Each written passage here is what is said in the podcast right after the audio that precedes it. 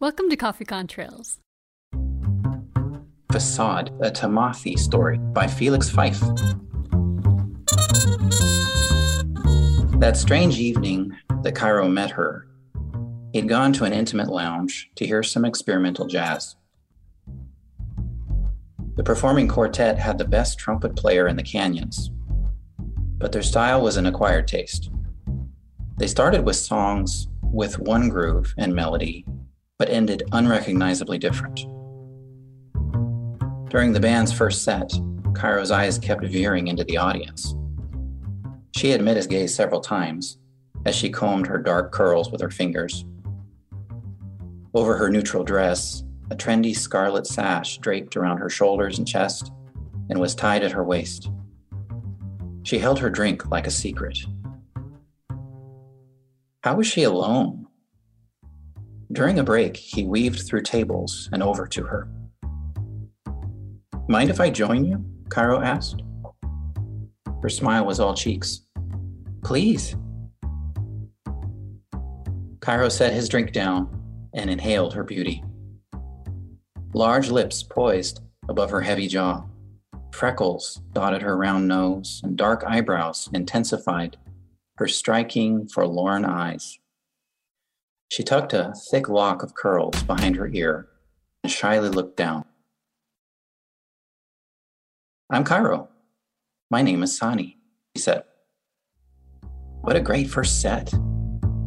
It was different, but nice.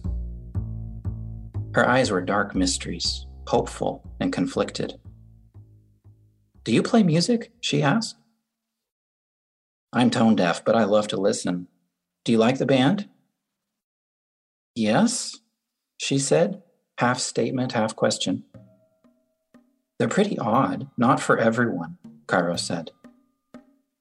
To be honest, the songs are confusing, she said, and sipped her brandy. Their style is moody, Cairo said. They begin one way, then change. But it's part of their appeal. Like a good story, you can never guess the ending. Sani leaned forward. That explains a lot. Her smile and nervous eyes were so distracting. How about the trumpet player? She's the best on the planet, Cairo said. Talented and beautiful, so unfair. You think so?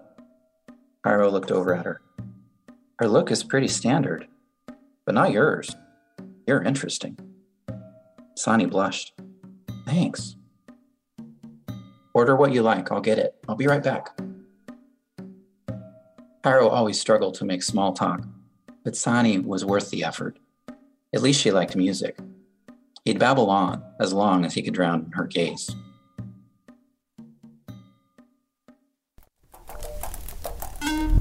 The ad monitors in public washrooms always unnerved him. Advertising above urinals, he thought, heading in. How low would they sink?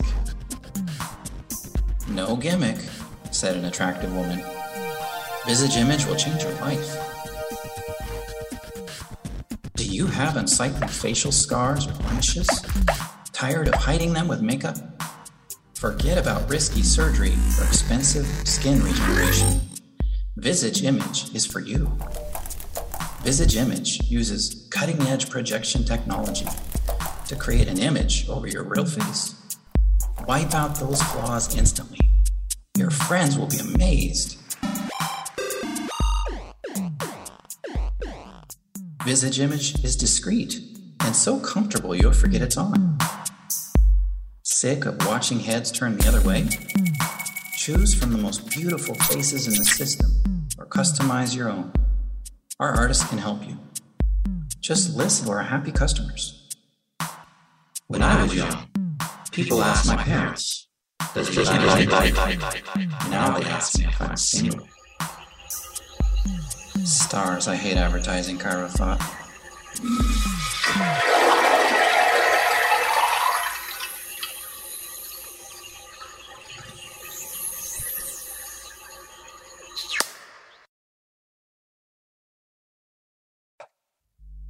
In the lounge, the band was back on stage, chatting and setting up. Sani smiled with delight as Cairo returned. He couldn't believe how good she looked. She was so natural and raw. What is it? she asked, biting her lip. I just remembered where I've seen you. You jog in the atrium. Early mornings, right? She covered her face. You saw my running outfit. You look great in a ponytail. You're crazy. Let me show you something. She took her brandy in hand. He led her to the wide window at the back. The lounge protruded horizontally from one of the massive walls that buttressed the city complex, hundreds of meters up the face of the gorge. The nearby landing platforms were vacant, as the high winds prevented flights that evening. Outside, the vast canyon extended southwest. A mile away, on the far canyon wall, were the lights of two smaller complexes. On the canyon floor, the thrusters and lights of hover vehicles tangled between each other. See that small lake? Cairo asked, pointing beyond a rise to the south. I think so. Ever go? She lifted her glass to her lips, but did not take a drink. She shook her head. It's formed by a geyser. It's just beautiful. Want to go tomorrow? I'm off. Sani smiled and set her glass on the windowsill, but as she did, she bumped her elbow and spilled brandy on her crimson sash. Something sparked beneath it. She gasped. Cairo tried to laugh off her embarrassment. Don't worry, it's the same color. But then he saw her face. He stared. You, your face just glitched. Had he imagined it? For an instant, gone as soon as it appeared, her face had changed. She shrank away. Wait, what? Cairo's jaw slackened as her other face reappeared and remained. Sani looked completely different. Her eyes were blue, eyebrows thin, mouth small, and skin pale and freckle free. Cairo's disappointment was plain. He quieted you're wearing a facial image projector. Sani was biting her lip hard. Why? Cairo felt humiliated. Would you have talked to me if I hadn't? Her voice was shaky. He blinked. Maybe. He shook his head. But now we'll never know. Don't tell anyone, Sani pleaded. I'd love to see the geyser. Cairo turned away. I'm sorry. Can't you like my real face too? She said, reaching out with a hand.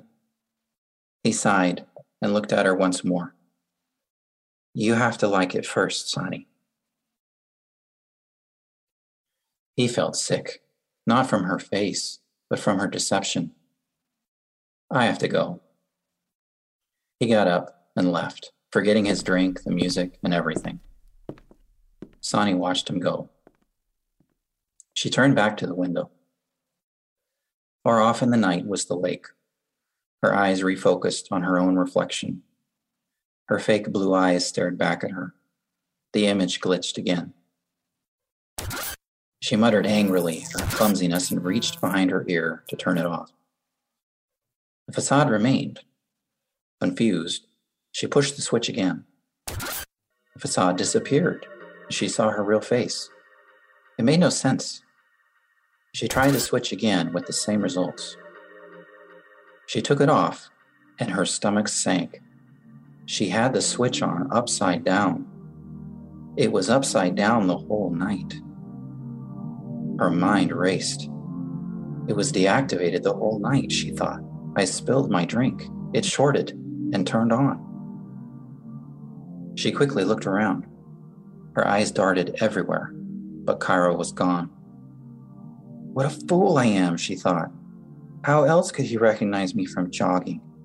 He liked my real face. In the window's reflection, she saw herself smile and bite her lip, and her very own dark, forlorn eyes.